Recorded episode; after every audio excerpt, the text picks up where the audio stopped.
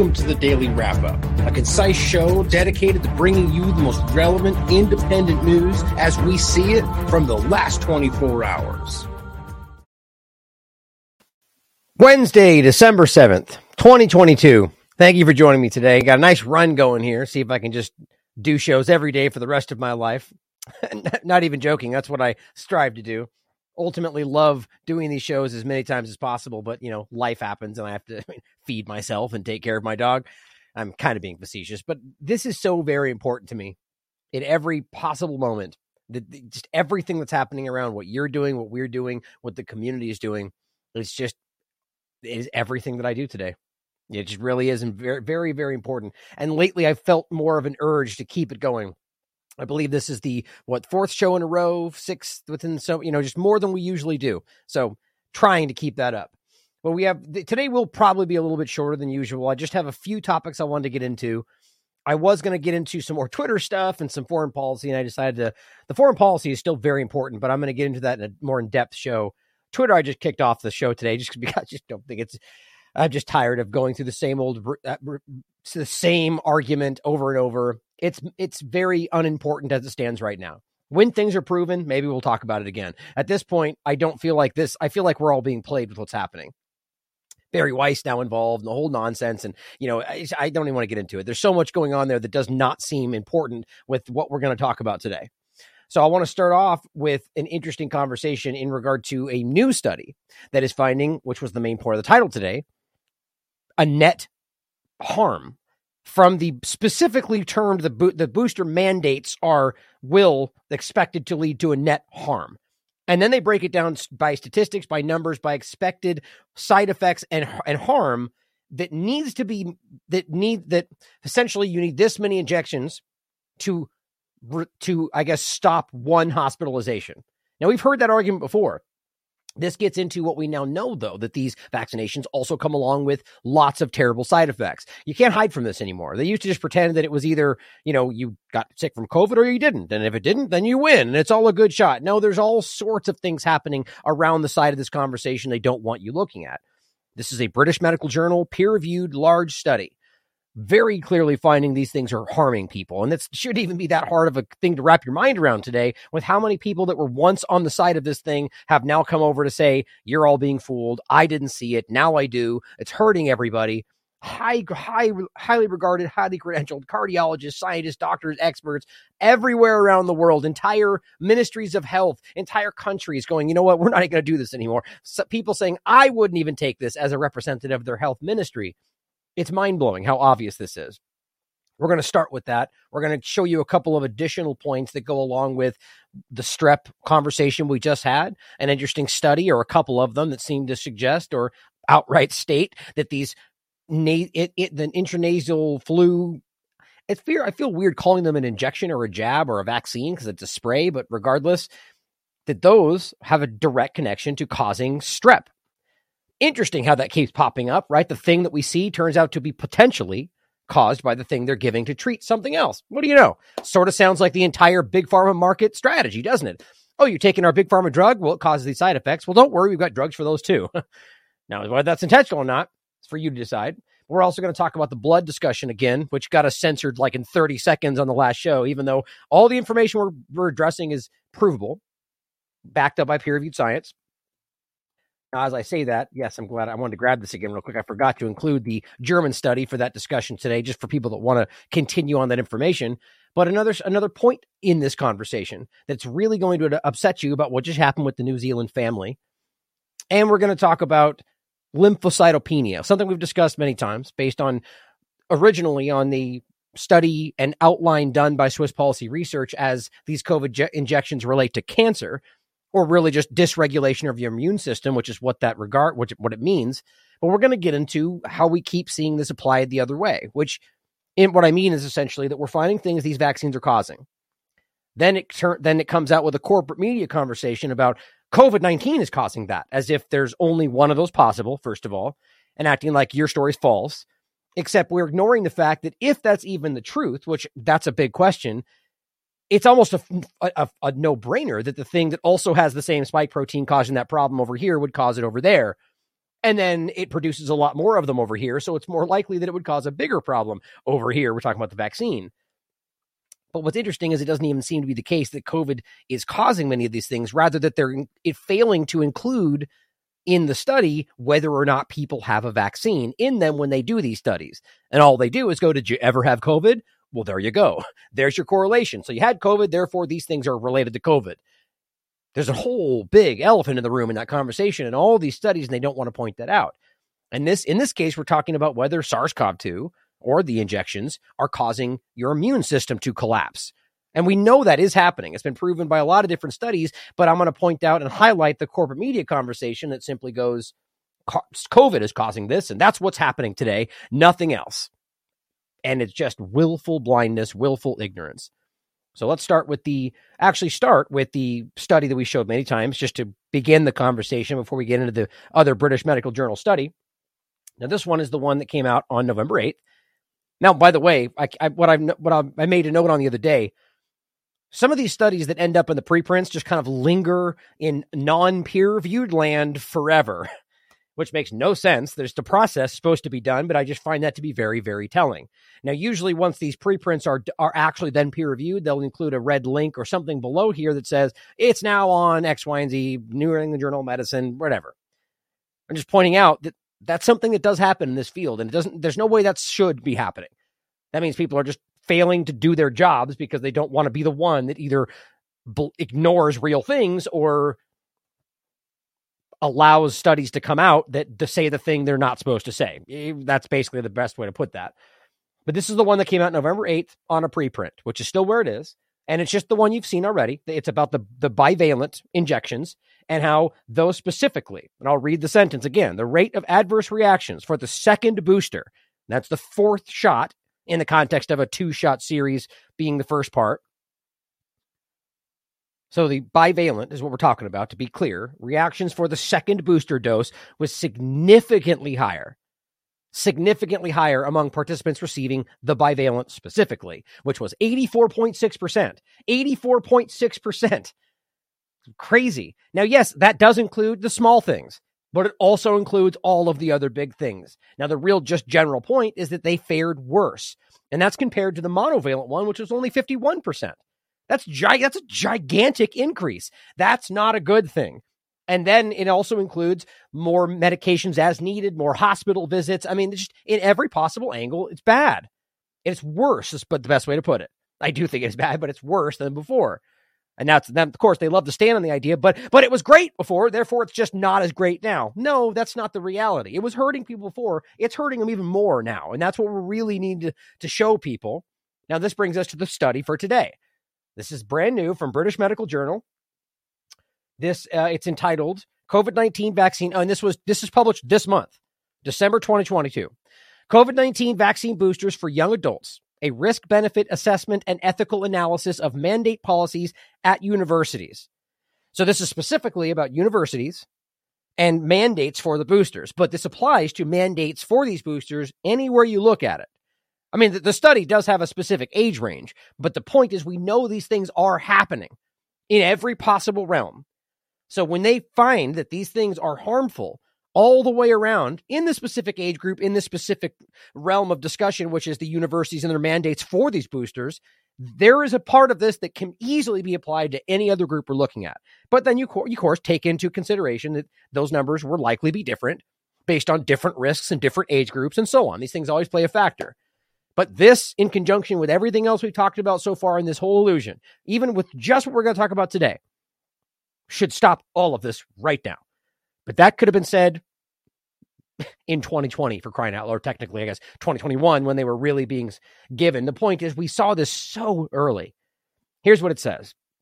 In 2022, students at North American universities with third dose COVID 19 vaccine mandates, which is just amazing that's even still happening. And it is right now. There are still mandates right now. Understand, specifically, even in the military, Biden and the White House are pushing back on stopping the mandate right now as I understand the last thing I saw was sort of that it's going to continue forward anyway, but the White House, Biden's administration is kind of saying it's a bad idea, but not necessarily saying they're not going to. I don't know how, we'll see how it goes forward. The point is, as we know it doesn't stop transmission, they've been forced to engage with that, as even they've accidentally or maybe on purpose said that the pandemic is over. And we know that children, or uh, excuse me, this is in the military part of this, we know that they're under the guise of giving them the approved version, told them they had to, which we know they're not getting that. They're getting emergency authorized version. And yet he still stands up and says, we should keep it. You mean the illegal mandate that we all know was violating the rule? Like it's amazing that they just can't stop toeing the line. But back to the point the third dose COVID 19 vaccine mandates risk disenrollment if unvaccinated, which, by the way, is crazy because what they're saying is not unvaccinated, but just not got, you haven't gotten the third dose. So suddenly you become an anti vax or unvaccinated maniac when you don't take the third version of the first. It's just mind blowing. But we know that's this what has been happening. Students will be disenrolled from college that they paid for, and who only knows if they're going to get a reimbursement. That's I've been censored and removed from things where I haven't gotten reimbursement. It's not college necessarily, but I have seen cases of that already happening. But they'll be kicked out if they don't do what they're told. To assess the appropriateness of booster mandates in this age group, we combine empirical risk benefit assessment and ethical analysis. Actually, before we go further, just so you guys can see it, I mean, for the podcast, really, but as always, you should always do this. This is specifically uh, this is a large study. It is peer reviewed, British Medical Journal, but you can see people like Vinay Prasad on here, who is not necessarily somebody who has been, you know, anti vaxxer in the minds of the corporate media conversation, right? Now, lately, especially around the booster, he's been pushing back quite a bit. But I mean, I argue that most of the, I, he's been somebody who's been, you know, I argue being relatively objective most of this time. I disagree with some of the things he said early on and still now but he's I, let's put him comparing with him with somebody like ZDoggMD. he's quite a bit. He is light years ahead of. But either way, there's a lot of people in this that are not somebody you just disregard. Marty Makary, Tracy Beth Høeg. These are these are highly regarded people, regardless of how they're perceived by the corporate media. But all of them are highly credentialed doctors with expertise and they have the right to do this and write on it and so on. Then it goes through the peer reviewed process, which means they have acknowledged this is sound, whatever the editorial team decides to do tomorrow. Now, it says to prevent, this is the important part, to prevent one, one COVID 19 hospitalization over an entire six month period. They estimate that 31,207 to 42,836 young adults aged 18 to 29 have to receive a third mRNA vaccine. I haven't even gotten into what we know goes along with that, and they do write it. But just for those of you that know that, for, uh, so potentially up to 42, almost 43,000 young kids have to get an injection they don't need in an age range where we know the risk is like, I think it was 0.03 something percent infection fatality rate, just to stop a single hospitalization. That's not even death, mind you, just hospitalization in an entire six month period. I mean, that's just grotesque. I don't even know how we can pretend that that means success or anything positive. But now let's get into what that also goes along with. But you know this 42,000 chances for myocarditis, for Bell's palsy, for blood clots, heart attacks, on and on and on and on. Booster mandates in young adults. Oh, and by the way, 42,000 people that have a dysregulated immune system potentially, or rather just an issue with fighting off that we we've seen examples of the vaccine induced acquired immune I mean, all the different problems that are happening in regard to your immune system lymphocytopenia being one we're going to focus on today so that means all these people going forward could a year from now, two days from now, 10 years from now, have some kind of an issue that is caused because their immune system has been hurt. Then those things get called something else. Then they use those things to pro- project the next biosecurity. This is how it's working, whether they realize that or not. I do feel at some level this is intentional. Booster mandates in young adults are expected to cause a net harm. That's where I quoted right there a net harm. That's a big statement, meaning there's no positive swing to this. When you do the math, you break it down based on their estimations and what we understand, it is overall harmful to do this, and yet they're still doing it. Per COVID 19 hospitalization prevented, we anticipate at least 18.5 serious adverse events from mRNA injections, including 1.5 to 4.6 booster associated myopericarditis cases in males. 18.5 serious adverse events. Those are death, hospitalization, or permanent disability. Serious adverse events. 18.5 for one hospitalization stopped. So basically, you could argue you're causing 18.5 potential hospitalizations to stop one hospitalization, if that's even what's happening. Because you understand those 18.5s could be hospitalizations, deaths, any number of things that are in those categories. So, how does that even possibly make sense? That's a net negative, either way you look at it. Then it says also 1.5 to 4.6 booster associated myopericarditis cases, which those in and of themselves, even non-fulminant cases, increase the risk of mortality by 25 to 56% over the next 10 years.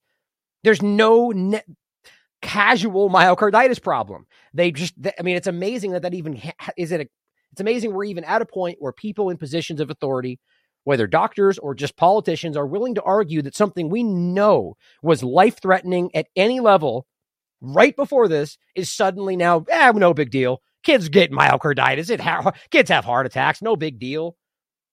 The kind of stuff that's been normalized during this process is absolutely sickening. Then it goes on to say we are we also anticipate 1,430 to 4,626 cases of grade three or higher re- uh, reactogenicity interfering with daily activities, although typically not requiring hospitalization, typically, which means there's some more right there, hospitalizations to some degree. Now, this these are the things that, you know, they're lower, it's the grade three or lower things that interfere with daily activity. So, I mean, that could mean bedridden, that could mean d- debilitating headaches, or it could just mean something that, you know, just mild stuff that keeps you off your feet. Either way, that's a hell of a lot on top of the 18.5 serious adverse events and the 1.5 to 4.6 booster associated myocarditis issues.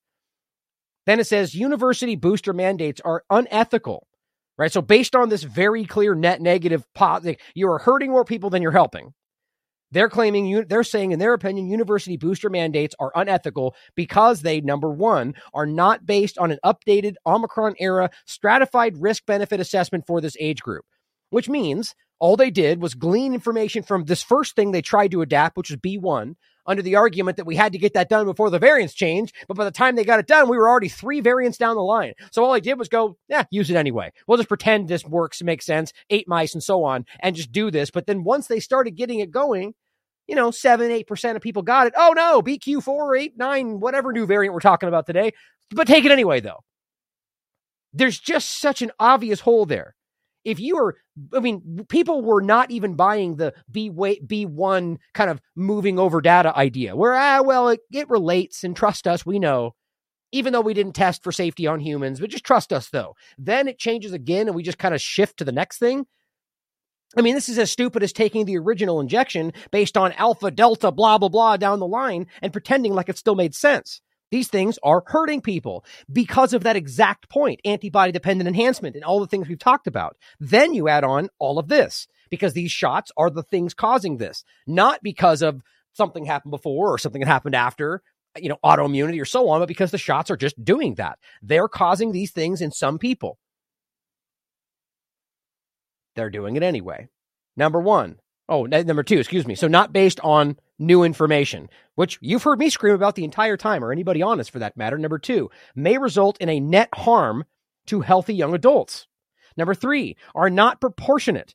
Expected harms are not outweighed by public health benefits given modest and transient effectiveness of vaccine against transmission. This is no, how is anybody even pushing back on this stuff? For number four, violate the reciprocity, reciprocity, reciprocity. Jeez, I can't even say that. Here.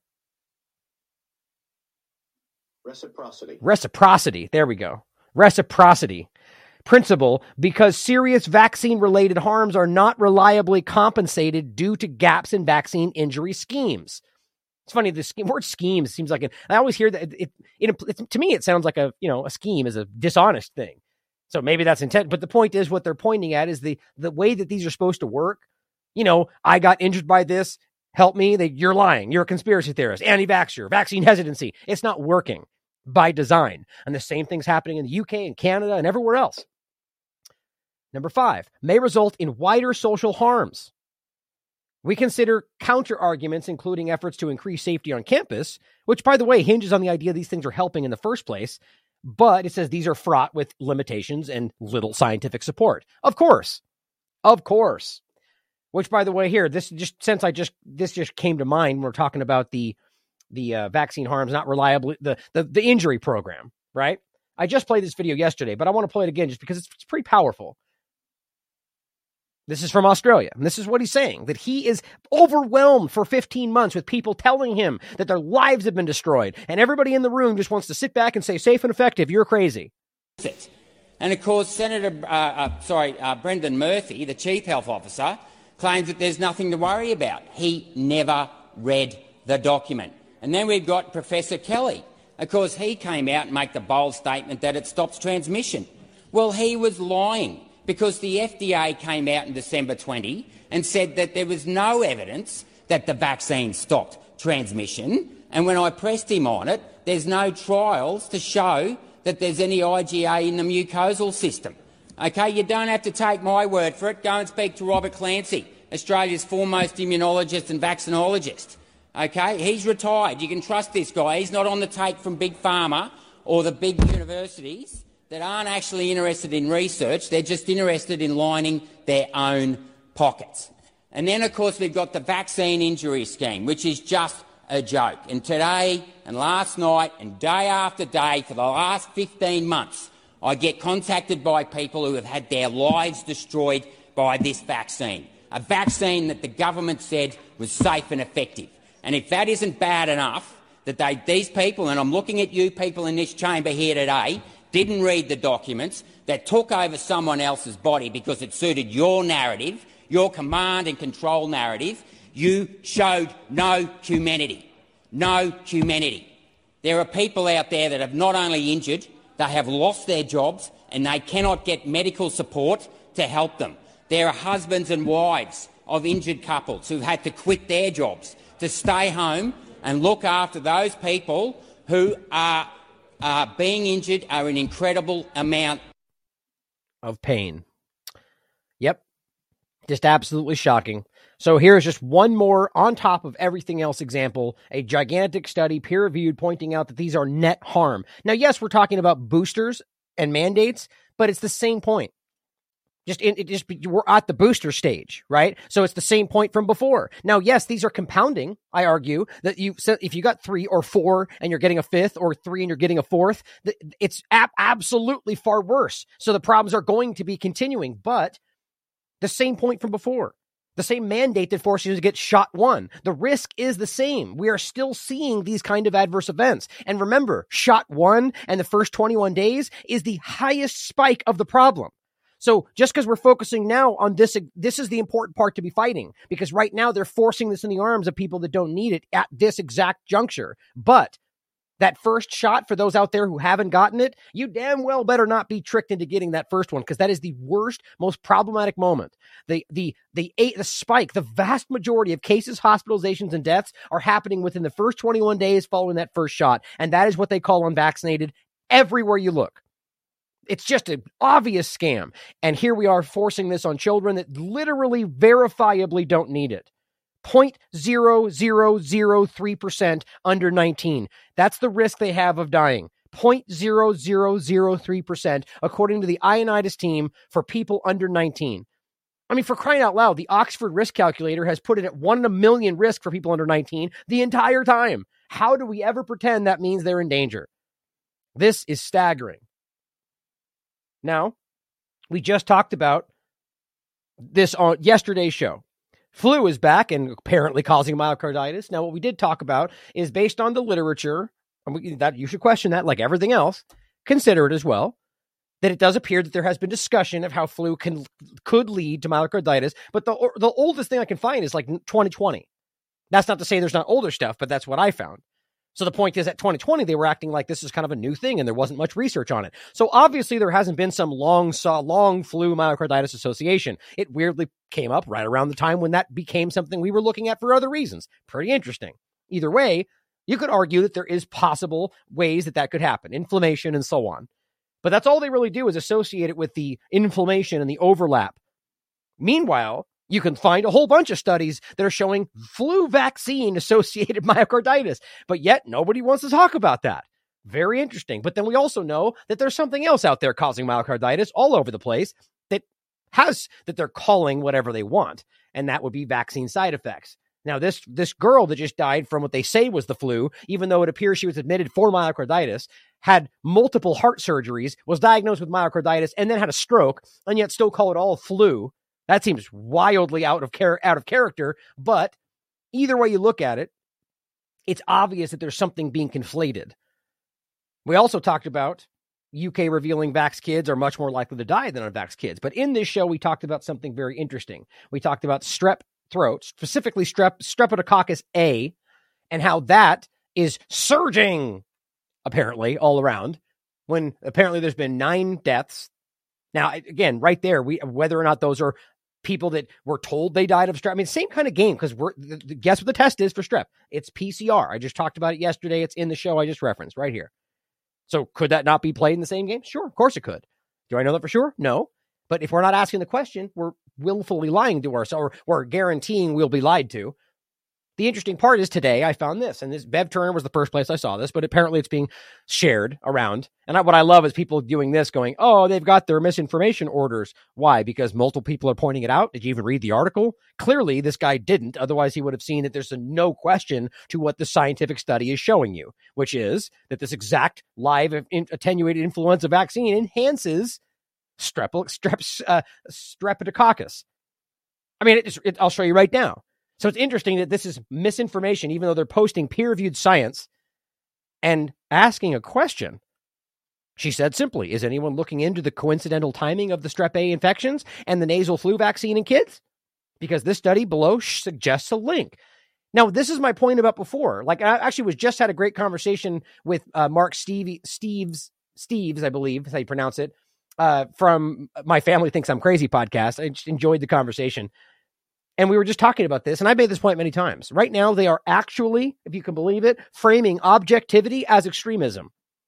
Or just in this case, objectivity as I don't know. I don't know what, what you depends on what partisan perspective you have, but you come up and just go, shouldn't we question this? And they go, what are you suggesting? X this and that, and they think that no, I just asked a question, but you get attacked because people perceive that as you undermining what they've already decided is the truth. But somewhere in there, they know that they don't know that for sure.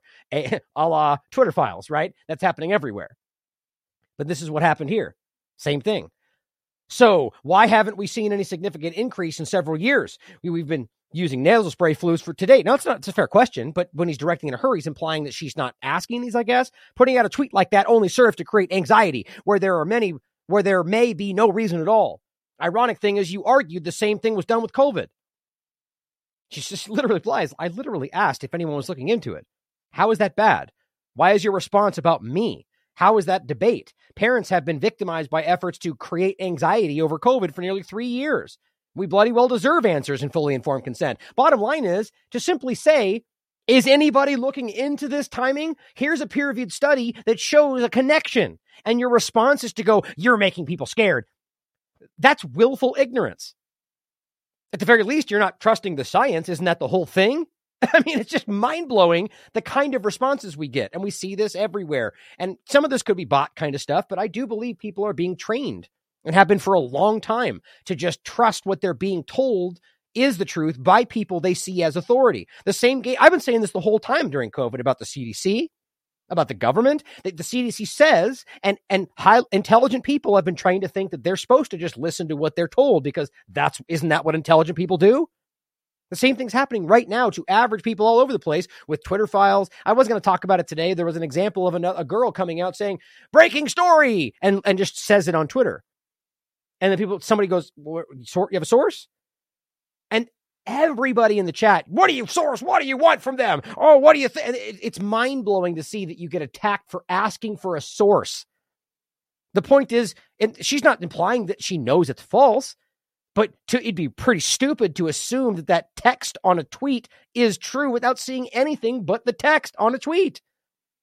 But this is what we're seeing everywhere. I'm just hoping my audience is very attuned to this because we should not be subjective in our work because it gives people a reason to dismiss what we're doing. But let's look into the facts and realize how these people are absolutely ridiculous for not acknowledging how clear this is. Now, this goes back to February 4, 2014. Now, just to be clear, just like what Bev said, I'm not arguing that we know this is everything or even anything. We're simply pointing out it could be, and and then bl- mind blowingly realizing that nobody's even allowed to have this conversation, which tends to make people think that that proves something. It could, but that's not also that's in the same in reverse. It's the same problem. Live attenuated influenza vaccine enhances colonialization of Streptococcus pneumoniae, which is interesting. Is that like a plural? And and and the Staphylococcus aureus in mice. Now there's some overlap to this in a few different ways, but they're very different right? Staphylococcus is more in your skin, outside your body. Streptococcus is predominantly in your mouth. But these things they they do kind of overlap in different ways. But remember, we talked about Staphylococcus and Streptococcus all the way back with our earliest mask conversation, and bacterial pneumonia, and now specifically we're talking about Candida auris can cause strep and a lot of other things, bacterial pneumonia, and if it's allowed to fester and create and grow, and the mask is a perfect little vector for that. I mean, this is undeniable. If anybody out there is acting like that doesn't make sense, I mean, this is basic science when you're talking about the things that can help and grow bacteria, moisture, heat, time, sensitivity. I mean, all these things in the mask. It's a perfect little thing that creates the growth of these things. Either way, well, then on top of that, the mask dries your mouth out, which then allows those things which typically stay in your saliva to be pulled back into your lungs. That's how you create bacterial pneumonia in this case. The point here is that this is something we've seen in many different ways associated with a lot of this in the whole COVID 19 discussion. This is per, in particular about the influenza vaccine. And the next one we're going to talk about is specifically the nasal one, which is the biggest association with what we're talking about today. But it says live attenuated influenza vaccines or LAIVs. It says we find that LAIVs vaccines reverses normal bacterial clearance from the from the nose and significantly from the nasal pa- fa- uh, the nasopharynx is what it says, and and significantly increases bacterial carriage densities of the clinically important bacterial pathogens Streptococcus pneumoniae and Staphylococcus aureus within the upper respiratory tract of mice. Vaccination with LAIV also resulted in two to five fold increases in and mean durations of bacterial carriage. carriage we show that the increase in carriage density and duration were nearly identical in all aspects to changes in bacterial uh, colonizing dynamics following infection with wild type influenza virus or WT. Importantly, the live attenuated vaccines, unlike wild type vi- influenza viruses, had no effect on severe bacterial disease or mortality within the lower respiratory tract. I mean, so benign or it's it, the point is that this has negative effects and doesn't seem to have the positive our findings are, to the best of our knowledge, the first to demonstrate that vaccination with a live attenuated viral vaccine can directly modulate colonizing dynamics of important and unrelated human bacterial pathogens, like we're talking about today, and doses and does so in a manner highly analogous to that seen following wild type virus infection. Great. So you're taking an injection that basically ends up con- conducting, like you get sick with other things, just like the actual wild type can create in your body, or can at the very least. But one, and, and what we're talking about, just so we're clear, it says using a mouse adapted live attenuated vaccine against influenza virus, virus carrying the same mutations as the human FluMist vaccine right? That's the, that's what we're talking about. So it's this is what they're testing, and this is what we're so basically that FluMist vaccine can cause an increase in the, in the bacterial issues that create staph and strep. That's in 2014 a 2015 study. Thank you to both of these people for posting this, Bev Turner, and then this one is alltherisk.com.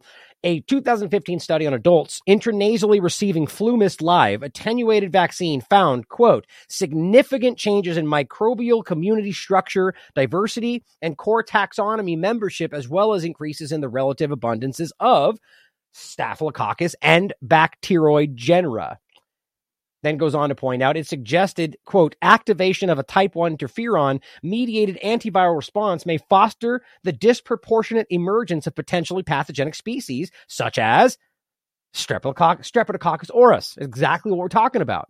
Now, the point is in, in both of these, the same idea.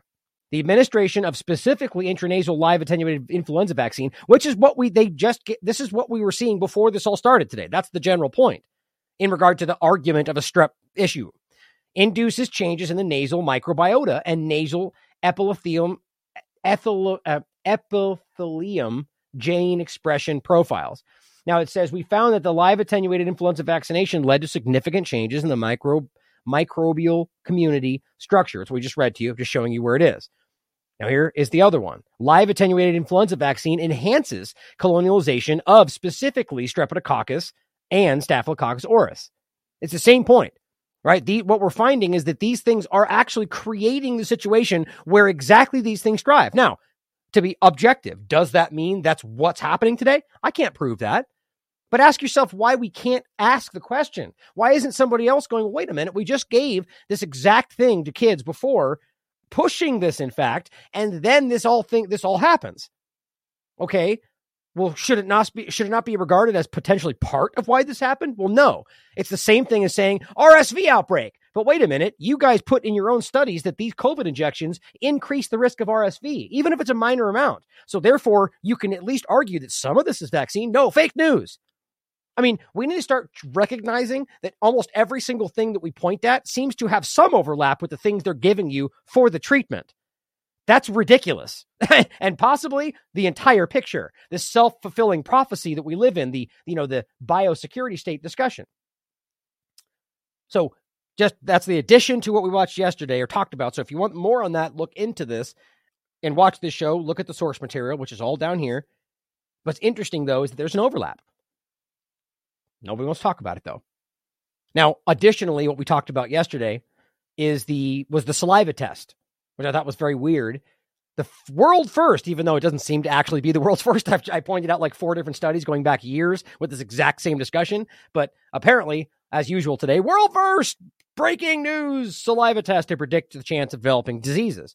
So what they want actually is your DNA and they're going to give you just like the 23andme concept but disease focused your potential risks of diseases. Of only a few of them though. I don't know why we keep just handing over our dna to these people i don't not these are exactly the same people but just you know in this this is going to go into a government database, which will be used, or rather the scientific database, which is accessed by the government. And the point is that these things will be used. They're actively trying to get your bioinformation. They even put out an open call for you to submit it to them for the kind of bioeconomy direction that they're talking about. And yet we don't notice this. Now, here's why I wanted to talk about this also, because this was from today, or rather posted on Wittgenstein today. Single blood test can diagnose heart attacks. Look at that. Give me your DNA over here. Give me your DNA over there, and we'll let you know if you're at risk. Well, is it even because the blood? I mean, are they going to tell you why? Well, no. It's just you're going to have a heart attack based on your blood sample. Well, the vaccine is what is causing this in a lot of people. We're not even going to ask these questions. That's not the point. The point is DNA all over the place, all these different reasons, and they're using the things they're causing, in my opinion, to get more access. Isn't that interesting? Anyway, same point or same kind of point coming from another show I wanted to follow up on this one. This one is going to upset a lot of you because this is I I really there's few things that I have this kind of an emotional response to and I just it really really upset me when I saw this just because of what these parents must be going through. Now we talked about the mRNA transferring from vax to unvax. Now this was using peer-reviewed science as well as Dr. Peter McCullough's uh, lecturing and discussions on this about how it is clearly translating from the breast milk and potentially saliva and blood and so on. And I, I just I posit the possibility that it could be coming from shedding as well. Either way, the other one was marketed changes in Vax blood. Now, just to start with this, since we talked about this in that show, remember this was the summary, uh, the pl- summary of prelim- preliminary findings from a working group on vaccines in Germany. And now, what this is, what this found was, let me see if I can grab it again real quick.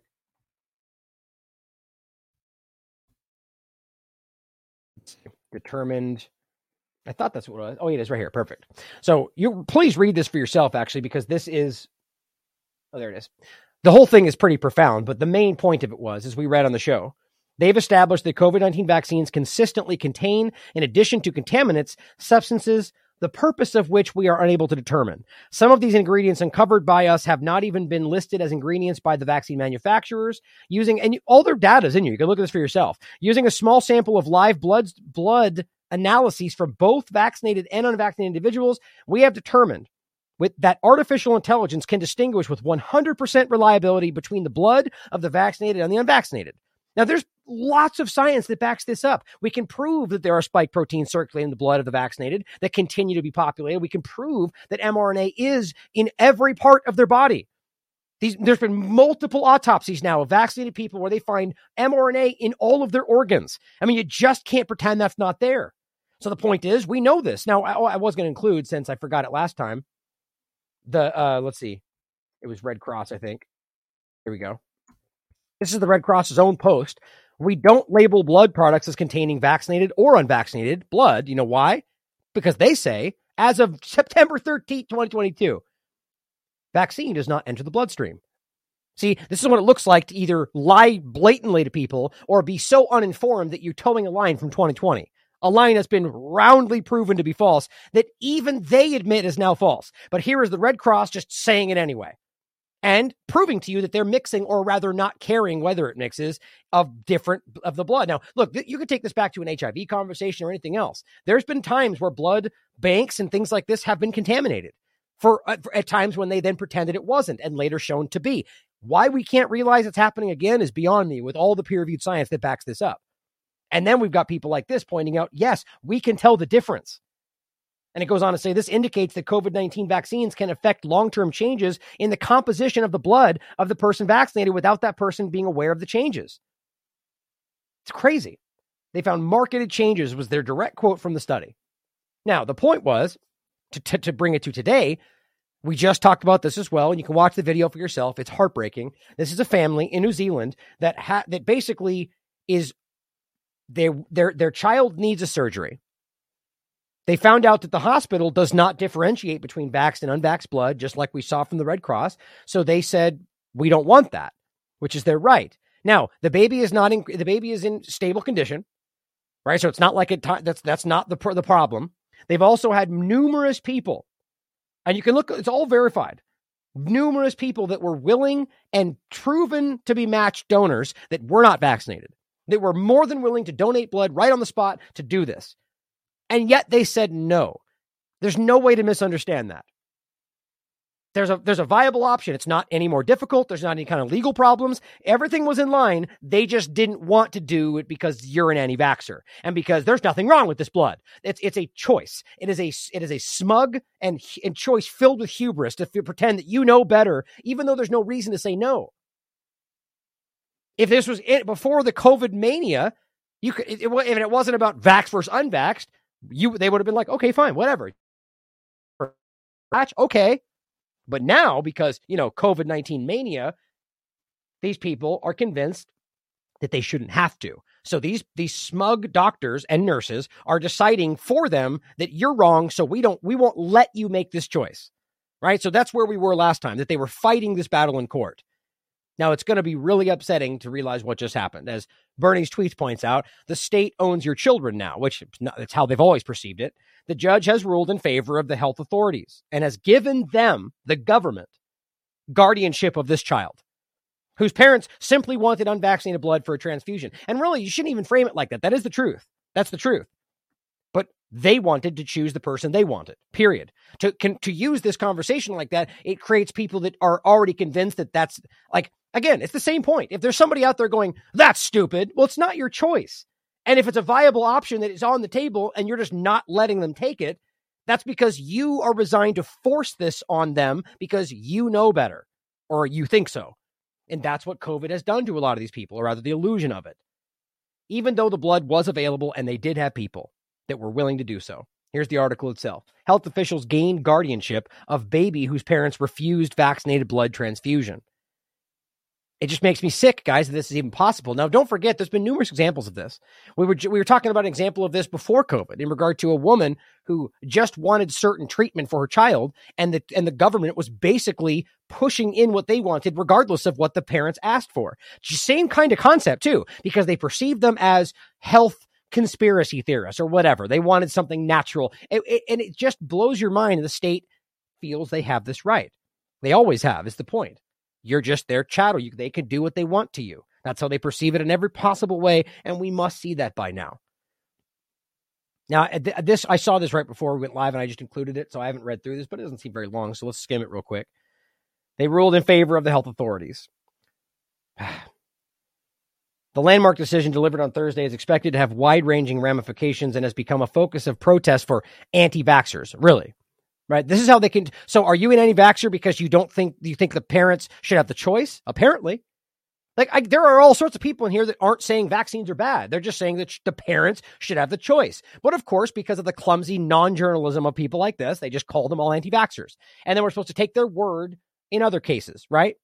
So there's their objectivity right there. The broad stroke of an entire group of people fighting for a parent's rights, and they're all anti-vaxxers because the Guardian says so, right? Because Tess McClure says so. Awesome. These people you shouldn't be listening to, or you shouldn't be trusting at the very least. The six-month-old, no, what was known as Baby W, will not survive without urgent surgery. With okay, here's the point though. She was the, the baby was in stable condition. The truth is, they they does need the surgery, but the way they frame this makes people think that the parents are putting the child at risk for their own anti-vaxxer perspectives. That's not what was happening. And on top of that, I, it, I mean, I, I'm willing to bet you that they didn't mention that there were other donors willing. Oh no, let's see. Yeah, see, it doesn't. It says his parents said they were unwilling to proceed unless they were given a guarantee he would receive unvaccinated blood. I'm just glancing really quickly, and uh, let's see right here. It says significant increase in potential blood recipients asking for unvac. Yeah, they don't mention it, right? Isn't now think about the think about the the lack of integrity it takes to completely omit the most important part. They had an unvaccinated alternative, numerous of them, waiting and willing. And you, as a health professional, as a doctor, as an administrator, as a nurse, said, we don't care. So you are effectively the ones putting that child's life at risk because you are demanding they do what you want. Think about how, I mean, that's just what makes my skin crawl. These people are horrifically bad.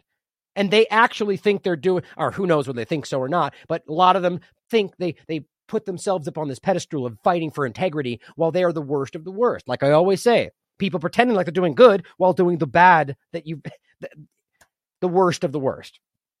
It bothers me. So we need to stand up for this. If you're in the area, fight for these people, support them, help them. They do. I believe they've probably got a GoFundMe or something out there, unless GoFundMe shut it down, which is why we should use Give Send Go and other groups that don't do that. Either way, this is going for like this is a huge. This is an important case in regard to not just the child, understand, but every part of our lives. Now, here's the interesting part to conflate to, to compare this to. Right now, they're pretending that people that are having disease issues or other vaccinated that they're a protected class. That was just pointed out on twitter's new terms of service. That you can that you one of the protected classes is disease. Now ask yourself how that applies. We talking about unvaccinated? Clearly not. Okay. We just talked about how mrna transferring and so on. The blood is another example. So how long until they start acting like we're targeting and do and and being racist or bigoted towards people that are vaccinated, even though there's a provable scientific reason to feel this way. Or that we're that we're segregating based on vaccination. Well, isn't that exactly what they were doing, Pete, before to unvaccinated? But yet that was okay for safety. But when we pointed out from the other way around, and the same thing happens in reverse, now you're suddenly a terrorist. Suddenly you're you're hate speech or you're violent because you're what you're doing, your words are violence. This is where it goes. Just what I'm predicting. That right now, this case just established that you don't have the right. The next time you get injured or something happens, this is what they're going to rely on. Now, in general, we have to realize that it's not just the fact that the blood is dangerous or what's in the blood is dangerous, but the bottom that is the truth based on what we can see, or it can be. And that's why the Red Cross themselves have that you all the way back to the beginning where I played. here, I'll include it since I'm going to sort of. It's it, it, The link is in this show as all as well, but let me just grab it for you guys the most recent one, which does oops does have the link to my phone call with Red Cross at the time when they removed it from the website with all the other information where we know that they knew that it actually removes the antibodies from your blood. That the in fact that the antibodies weren't even strong enough at first, is what she said on the record. And yet they hide all that and act like it's just because we had too much. We're already done. Even though at the time they did that, I could prove to you there were hospitals screaming for blood. It's all, they were being lied to everywhere you look. So check this out for yourself. Now, again, here's where we're going last. The last part of the show today is where they're arguing right now that they know SARS CoV 2 infection causes immune dysfunction. And the reason they know that as absolute, well, because there's a peer reviewed study that says so, right? Okay. Well, when I show you numerous peer reviewed studies that say the opposite, do you know that then too? Well, no, that's fake news to them. So what's what? So why do you know one and don't know the other? Because you're choosing that.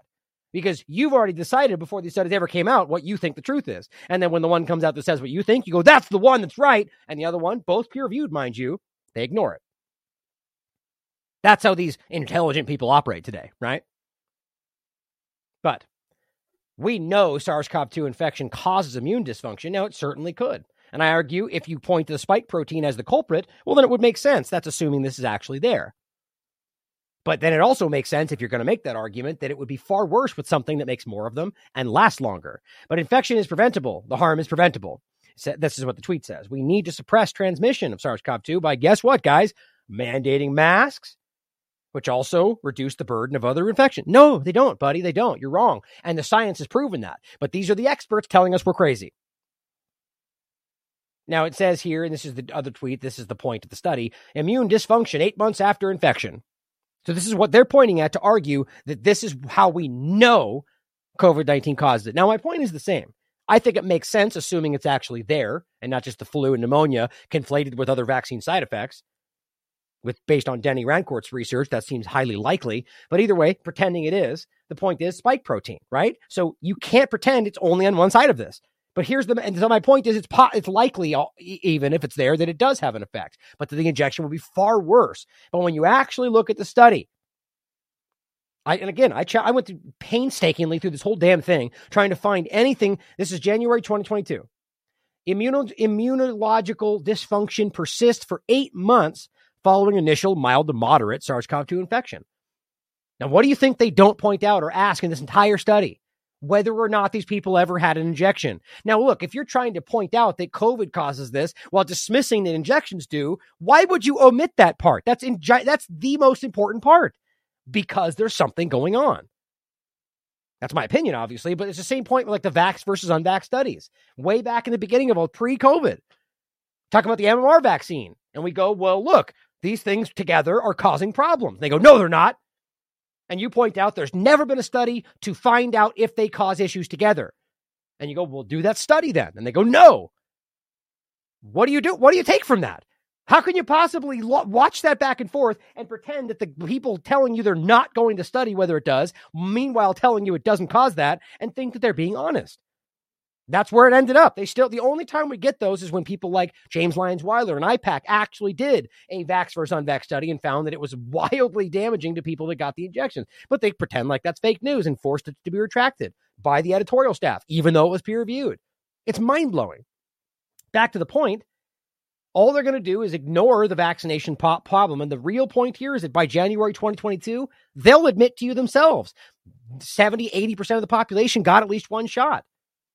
So there you go. So that guarantees you that the majority of people in this study had vaccines in their body. There's no one, there's no misunderstanding that. So let's look at it with that information in mind. It says here, in summary, our data indicate our, our data indicate an ongoing, sustained inflammatory response following even mild to moderate acute COVID 19, which is not found following prevalent coronavirus infection, which I'm not sure what that even means, by the way. What, what does it mean not found following prevalent? Like they don't say prevalent COVID nineteen; they say prevalent coronavirus infection. To, you know, I hate. It's weird that I keep seeing the insertion of the broad term. Coronavirus is a category, whereas one of which would be COVID nineteen, if that's the reality. But yet, so they just, they just I think the point is to say prevalent, meaning like serious, I guess. I mean, tell me what you think in the chat. It's a weird statement. It's basically saying that it's we're seeing inflammatory responses following mild to moderate, but not found following prevalent coronavirus infection. It just, I don't know. Just that it seems weird and out of place. It doesn't seem to make sense, even if you believe it means like serious. But then why would I don't know? You get the point. So going forward, the drivers of this activation require further investigation. So right, first of all, just so we're clear, if this is being pointed at to say that this causes that, even though in the study they go, well, we're not sure. It seems like it, but it says possibilities include persistence of antigen anti autoimmunity driven by antigenic cross reactivity or a reaction of damage repair. So, wait a minute. We're talking about COVID 19 causing this, but we're talking about antigen cross reactivity. Now, I understand antigen has numerous meanings, but understand in the context of vaccination, it's important to understand what that means. And by the way, just also on another side note, how vaccines work. I love how these things have, you know, there's a lot of these out there that are, are referencing what we used to pretend vaccines did and how we used to pretend vaccines worked until suddenly COVID 19 changed everything under the sun and everything before that was fake news somehow. A vaccine works by training the immune system to recognize and combat pathogens, either viruses or bacteria. To do this, certain molecules from the pathogen must be introduced into the body to trigger an immune response. These molecules are called antigens, like think like the spike protein, and they are present on all viruses and bacteria.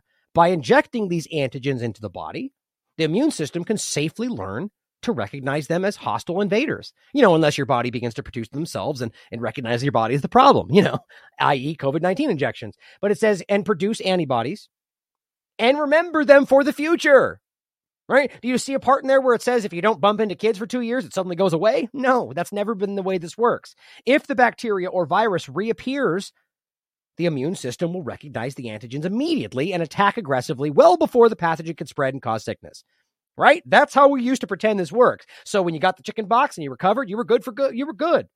Today, they pretend like these kids were on lockdown, some of them for a small period of time. They pretend was two years and it wasn't. Suddenly, they're all dying from RSV and strep just because of that. It's just plainly stupid. Now, it did have some effect because that is the truth, but it's not what we're seeing today. Just plain, it's, it's very obvious to me. Now, the point, though, about showing you this was just to include the idea that it's funny how the narrative has changed on everything under the sun because of COVID, but the antigen part, right? So, back to this, they're saying the possibility of this problem includes the persistence of antigen, autoimmunity driven by antigenic cross reactivity, or reflection of damage repair. That doesn't sound like COVID 19 to me, quite. I mean, unless we're just talking about, I guess, the spike protein as an antigen from the thing itself. I mean, I, again, it's just about the definition of the word. I just thought that was interesting. Either way, undefined and unsure. These observations describe an abnormal immune profile in patients with COVID 19 extended time points after infection, meaning not just like right after, but for a long period of time. You know, plenty of time for most of these people to get injected if they didn't already before they said they got COVID, which most of them did because it does, we seem to see everybody getting COVID after they get these injections and then Paxlovid and getting it again and again and again and again. It goes on to say, and their methods, a total of 147 participants with confirmed SARS CoV 2 infection, which doesn't mean confirmed, that means PCR test, were enrolled. The majority of following testing in community based clinics run by St. Vincent's Hospital Sydney, with some patients also enrolled with confirmed infection at external sites. Initial study follow up was planned for 12 months after COVID 19 and subsequently extended for two years. Okay, so the point was how much you want to bet that it was extended for. I mean, I, I, I shouldn't guess. The point was they extended it. So now you rope in two more years in that time frame. Every single one of these people got injected. Or I, I mean, again, I'm I'm speaking off the cuff. The point is, we know at this point the vast majority of people had at least one shot. And then I would argue people are willing to go through a test like this most likely probably got it. That's just my opinion.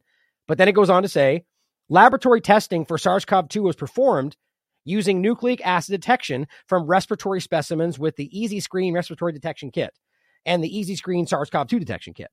Two adapt cohort subpopulations were defined based on initial severity of COVID 19 illness. Number one, patients managed in the community. And number two, patients admitted to the hospital for acute infection, including those requiring intensive care support for acute respiratory distress syndrome.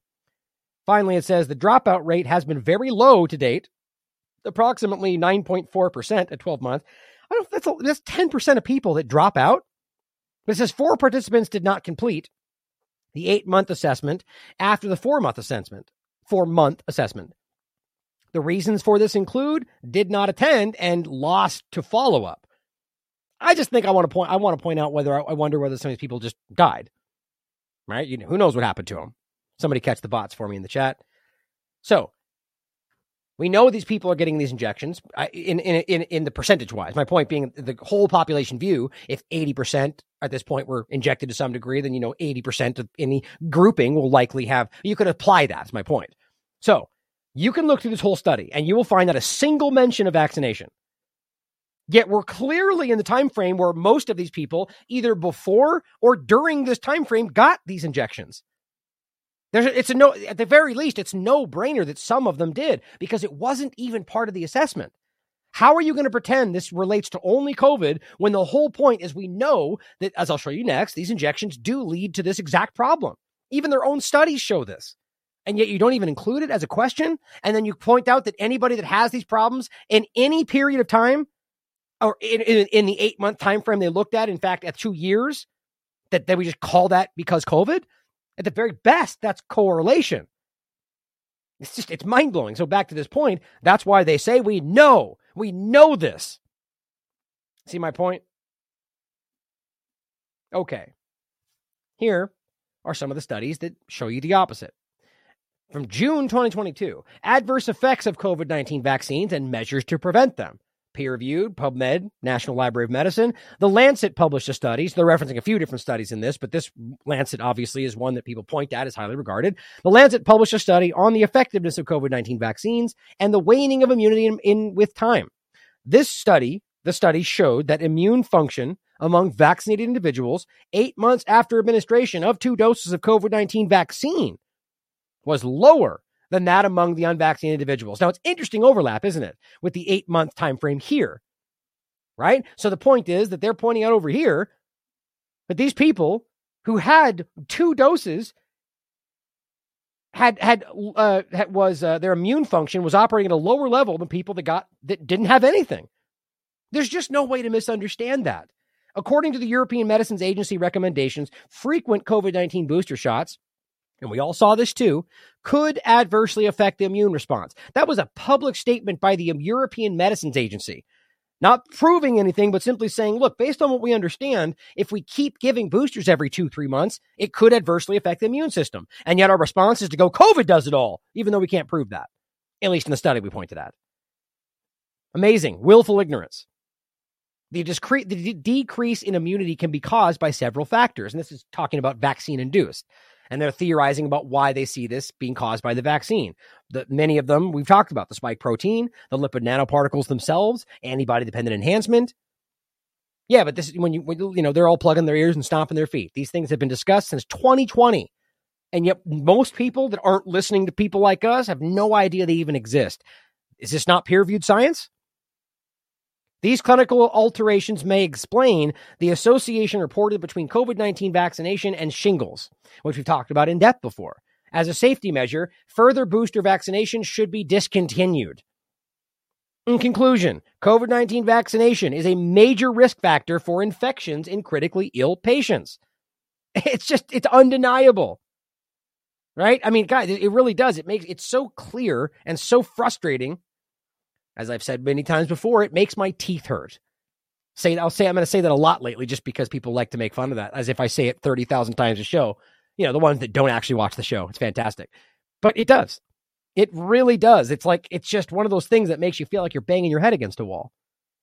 Because it's choice. It's a choice by certain people to just not look at what's in front of them, or rather ignore just what they're told to ignore and only look at what they're told to look at. Here's another gigantic one, June 2022 innate immune suppression by SARS CoV 2 mRNA vaccinations, the role of G quadruplexes, exosomes, and microRNAs. Just the highlights. Please read it all for yourself. mRNA vaccines promote sustained synthesis of the SARS CoV 2 spike protein. You know, we can quickly dance back to when the Red Cross says it's not in the blood, except that's literally the opposite of what the peer reviewed science is finding, right? That it sustains the production of the spike protein throughout your blood, as well as the mRNA different things, but that's also in your blood. The spike protein is a is neurotoxic and it impairs DNA repair mechanisms. We were just talking about that. Suppression of type 1 interferon responses result in impaired innate immunity. The mRNA vaccines potentially cause increased risk to infectious diseases and cancer. I mean, every way you spin this. Here's the one we pointed out many times. This is the Swiss policy research, COVID vaccines and cancer. It's been shown that up to 50% of vaccinees, COVID vaccines can induce a temporary immune suppression or immune dysregulation, otherwise known as lymphocytopenia, that may last about a week or possibly longer. There's a few other points in here. This one is Goldman et al. Rapid progression of T cell lymphoma following Pfizer booster shot. In August, U.S. clinical pathologist Dr. Ryan Cole, we played this many times, described a significant increase in certain types of cancer that he's seeing in his own practice, as well as other people he knows in their practices since the beginning of the COVID mass vaccination campaign. More recently, German pathologists also noted the issue of post vaccination immune dysregulation and sudden tumor growth in some patients. Imagine the effort it takes to ignore all of this information coming out of governments, health ministries, doctors, scientists, experts all around the world. It takes a lot. Now, just in case, you know, th- th- th- we've shown you these studies many times, so we're just kind of gl- glancing over them. Let's get to the point that I want to make with this. Now, what is lymphocytopenia specifically for those? Now, uh, there's been a lot of discussion about this lymphocytes in your body and how important this is. But I feel like this doesn't get enough attention because people don't really understand it. I mean, a lot of this stuff, like any any of these topics for myself, let's say, I don't inherently know all this stuff. I have to look into this and research it. Lord, you, you see me mispronounce things all the time because the point is we're going so fast around this stuff that I, these things just, there's a lot of information. We're all trying to learn as we go. The point is to be objective, question, but don't pretend you know, right? Because that's the point. There's a lot of this stuff we are, I mean, even stuff like this, even the studies, we, let's just say going back to this study, right? We shouldn't be taking this at face value either. This could be wrong. They could be lying. It could be manipulated. Who knows? Question everything. But that's why you look at the body of work. That's why we talk about the scientific method, not trusting science. It's just stupid. The term trust the science is counter to the very scientific method. That's, I mean, they really think you're that stupid. And they're wrong. But let's get into the specific point. And I'll try to make this as simple as possible so it's easy to point at. Now, lymphocytopenia happens, it says, when your body doesn't have enough lymphocytes a type of white blood cell that helps defend your body from viruses, cancers, or other intruders. Lymphocytopenia is linked to many different diseases and conditions. So it's not even just the thing itself that causes your immune system to be problematic and more ill, more generally sick. It also leads to other conditions and diseases. So what we're talking about is a is a a reduction of lymphocytes in your body. Your body doesn't have enough of them, right? That's what they're talking about here. Lymphocytopenia or the or a dysregulation of your immune system. Okay. So we already know that we're pointing at different, many different ways that the injections can affect your immune system. But let's talk specifically about lymphocytopenia and not enough lymphocytes. Remember, they're over here saying that these things don't affect your immune system. So here, first of all, is one of the studies, and this is one of the one of the Pfizer injections that they were trialing, the BNT162B1, in August 2020. And here's what it says. The largest changes were decreases in the lymphocyte count of the first dose in 8.3%, 1 out of 12, 45.5%, 5 out of 11, and 50%, 6 out of 12 of the participants who received 10, 30, and 100 UG uh, of the injection, respectively. So to say it clearly, people who got only 10, uh, I forget what is UG again? Is it, it's not milligrams? I forget what the term is. Let's just do. Let's see if we can grab it real quick. It's it's a it's, it's a volume measurement, right? Talking about how much is in the injection you're giving. Let's see what it says. It is microgram. That's see, I thought that was a different symbol. In any case, so it's a measure. It's a, a metric of measurement, right? So microgram. So we're talking about ten micrograms, thirty micrograms, and hundred micrograms. Right now, so we know the the the uh, BNT one six two B two uses ten to thirty generally where we look based on the different you know ch- children to adults. So that's what's being used today. So what it's saying is for those rate ranges, they're getting 8.3 to 45% of people who have a decrease in their lymphocyte count. Okay. That's, un- I mean, so right there, in and of itself, you are pointing to the reality that you're creating exactly this problem, not having enough lymphocytes. 45% decrease in lymphocytes is exactly that problem. Now it says one participant each in the 10 well the point the 10 was uh and 30 wait so let me read it properly here one participant each in those groups the 10 microgram 30 microgram and four participants in the 100 microgram had grade three decreases in lymphocyte count, like very severe. So we going still same point. So that means just talking 10 to 30, that we're talking 8.93 and 9.1% of the total. That's a gigantic amount of people. Now, these are different shots, obviously. We're talking about the, the ones that are out versus the ones they were testing, but realize these are the same mechanisms, the same ingredients by and large, other than minor differences. Now, the bottom line is we can see this very clearly, and this is why we know, and we've talked about the 50% de- increase in general infection within the first week of the BNT 126B2 shot that they are giving right now. And it's the same time frame, right? So what they are saying though is that, oh, well, it, it decreases, then it comes right back. What you're looking at here is the baseline first, then the very clear drop. Then I guess they argue the normal, but look, these even these ones still dip back in under baseline. So the bottom line is overall, these things decrease your immune system. And that's their own data, by the way. But just so we know, lymphocytopenia is the condition of having an abnormally low level of lymphocytes in the blood. And this is according to Wikipedia. Lymphocytes are a white blood cell with the important function of the immune system. It's also called lymphopenia. So that also is the point, which I'm showing this because of the next study we're going to show. Then it says lymphocytopenia, or specifically T lymphocytopenia. There are too few T lymphocytes, but normal numbers of other lymphocytes. It causes and manifests as a T cell deficiency. This is usually caused by HIV infection, but may be idiopathic, meaning you don't really know what's causing it. CD4 lymphocytopenia, which is a very rare heterogeneous disorder defined by CD4 T cells counts below 300 in the absence of any known immune deficiency condition, such as human immunodeficiency virus or HIV. Interesting. Just the overlap. I always find that HIV everywhere overlap very telling. But here are the last two studies on this point to make clear this is August 2022. Absolute lymphocyte count after COVID 19 vaccination is associated with vaccine induced hypermetabolic lymph nodes, a focus in breast care, cancer care. And one more, November 25th, rapid progression of angioimmunoblastic T cell lymphoma following specifically BT BNT12 BNT162b2 mRNA vaccine booster shot. So the bottom line here guys is there's a lot of overlap in evidence showing you specifically lymphocyte decrease, which then shows you what we're talking about and, and even specifically 50%, which is what we just showed you. But I mean, the study they're pointing at here was a study of herpes zoster specifically and how that overlaps. Here, I'll just include it for you guys to look at. The point is, this stuff is everywhere. Then that's not even talking about the gigantic peer reviewed studies that show you an overall innate immune suppression. We're just talking about the specific point of lymphocytopenia and how it's just undeniably present. It's obvious that they're pointing out these examples, peer reviewed scientists pointing out these examples, and yet, as we can prove a decrease in lymphocytes in real time based on these shots, they'll still act like, well, it's not true. It's only happening in SARS CoV 2. Not just using just this one example, but that's the general conversation we see. It's everywhere. It's in, it's infuriating how clear it is. Now, let's just even say SARS-CoV-2, if it is there, does cause this. Why is it impossible for these people to acknowledge the same reality in the site of the injection when we're talking about the same ultimate things here? It's a choice because they're scared, probably. I don't know for sure, but I do know that they're denying this in front of them or pretending it's not there or so blindly trusting the authority they don't even know that it's there. In any case, it is. It's clear. Read the science for yourself. And then remember, dance back to the beginning and realize that whether or not we're talking about a specific problem, that these things are hurting people anyway, based on every single thing we can see.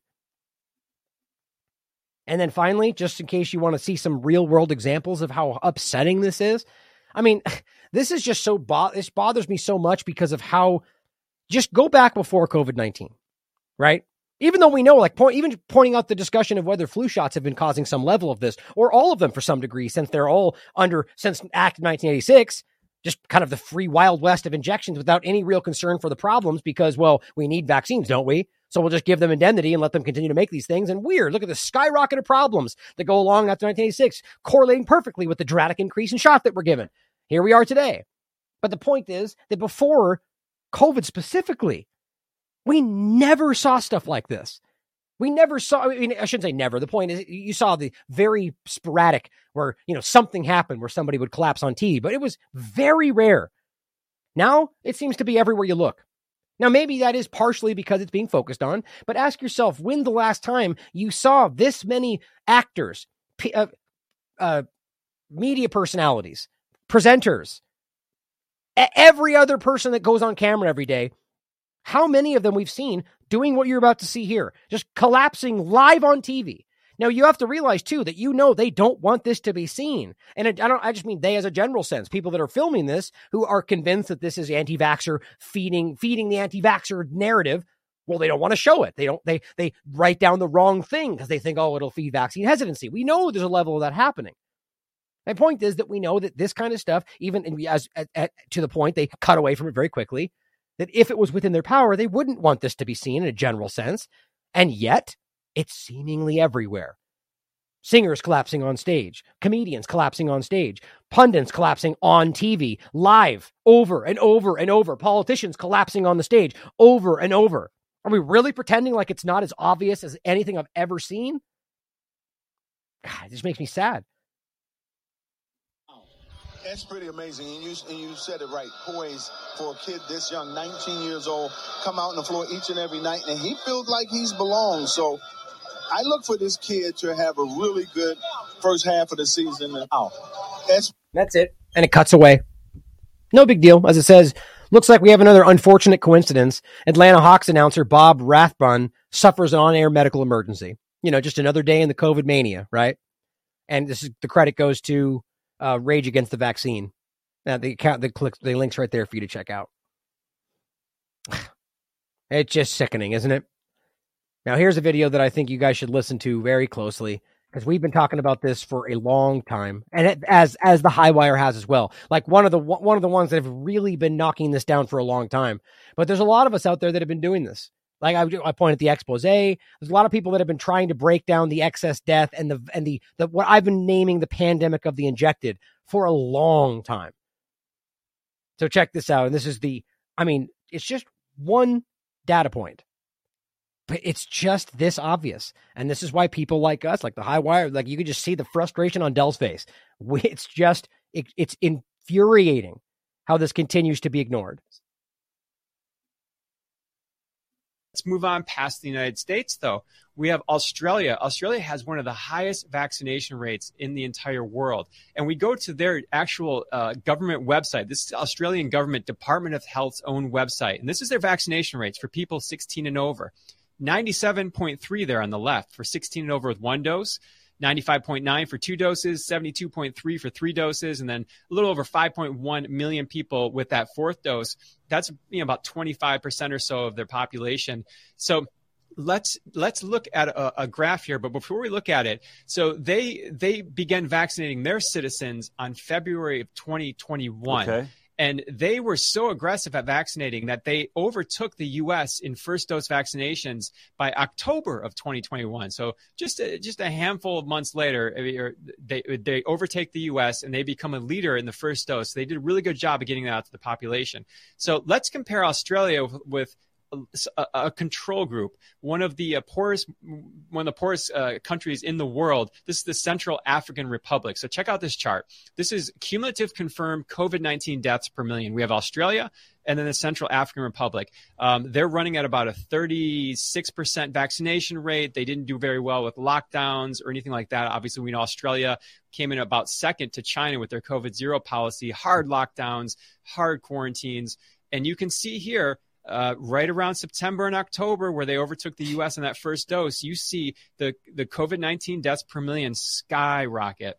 Deaths per million, right? So not not the majority. The the this is the the risk they tell you you're supposed to use to break it down the right way.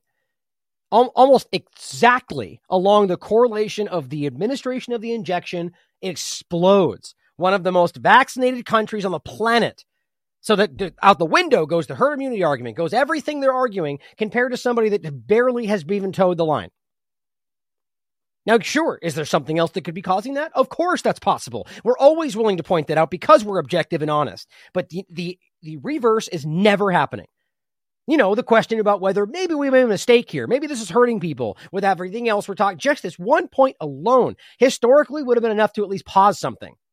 Then you add all the peer reviewed science we keep pointing at, and yet these people plug their ears, stomp their feet, and refuse to pay attention to it. And when you look at this next chart, we compare that to the Central African Republic and Australia. Australia has 9.25 times the death rate of Central African Republic with all those vaccines and all of those lockdowns that we saw. Wow. That is the fruits of what they did. So this is some data, just the most recent data. Obviously, Yeah. we've been reporting on this for over a year on these excess deaths. This has been a beat we've really kept close eye on. But this is just some of the more recent data to look at when we're hearing things like Dr. Jha just mentioned. Wow. Just, I mean, just mind blowing, right? And this is why you were right. And maybe not about every single possible thing, but the reality that, you know, questioning this was the right thing to do. Stand and, and, and sticking by your guns with through the pressure, attacks, disparaging attacks, manipulation, threats was the right thing to do. and you're being proven to have been right. And even more so to finish the proof, it's obvious. I shouldn't say proof, but it's obvious to me. These people are well aware that they've lost control, not just losing control, they've lost control. As Politico points out, the Pfizer boss, Bolera, or Bol- Bourla, excuse me, refuses to testify in the EU Parliament COVID panel again. He literally says, quote, we have no further information to share. Think about how crazy that is. First, they try to pretend like, oh no, I'm not the one. She knows more. Let her go. Then they demand he goes, and he goes, ah, there's nothing more to say. They're afraid of this. Now, also pay, make, take notice where have they been? Right? Even Fauci, as much as he has had a couple appearances, and as he's kind of trying to exit stage left, has made far less appearances. These people are trying to distance themselves from public appearances, I argue, because they see them. People see what's going on now. And I think they're just trying to quiet, you know, the whole Homer Simpson into the bushes kind of meme, like just, whoa, okay, we're going to quietly back away from this. That's not going to happen, bud. People are watching what's happening, and you are going to be held accountable. So too are the governments and everybody else if we have anything to say about it. So keep doing what you know is right, guys. Violence is not the answer.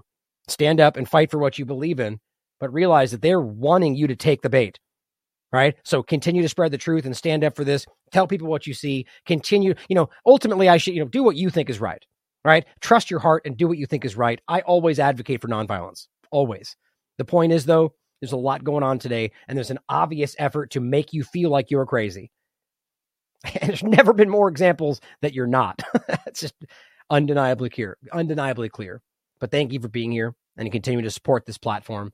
A lot of ways you can, by the way, if you want to check out our Substack, if you want to go to the website itself on the sidebar or underneath each post and donate through our donation portal or anything else, send us a direct message or directly mail to our office itself. Your support is needed because we are not going to stop fighting. I love you all. As always, question everything. Come to your own conclusions. Stay vigilant.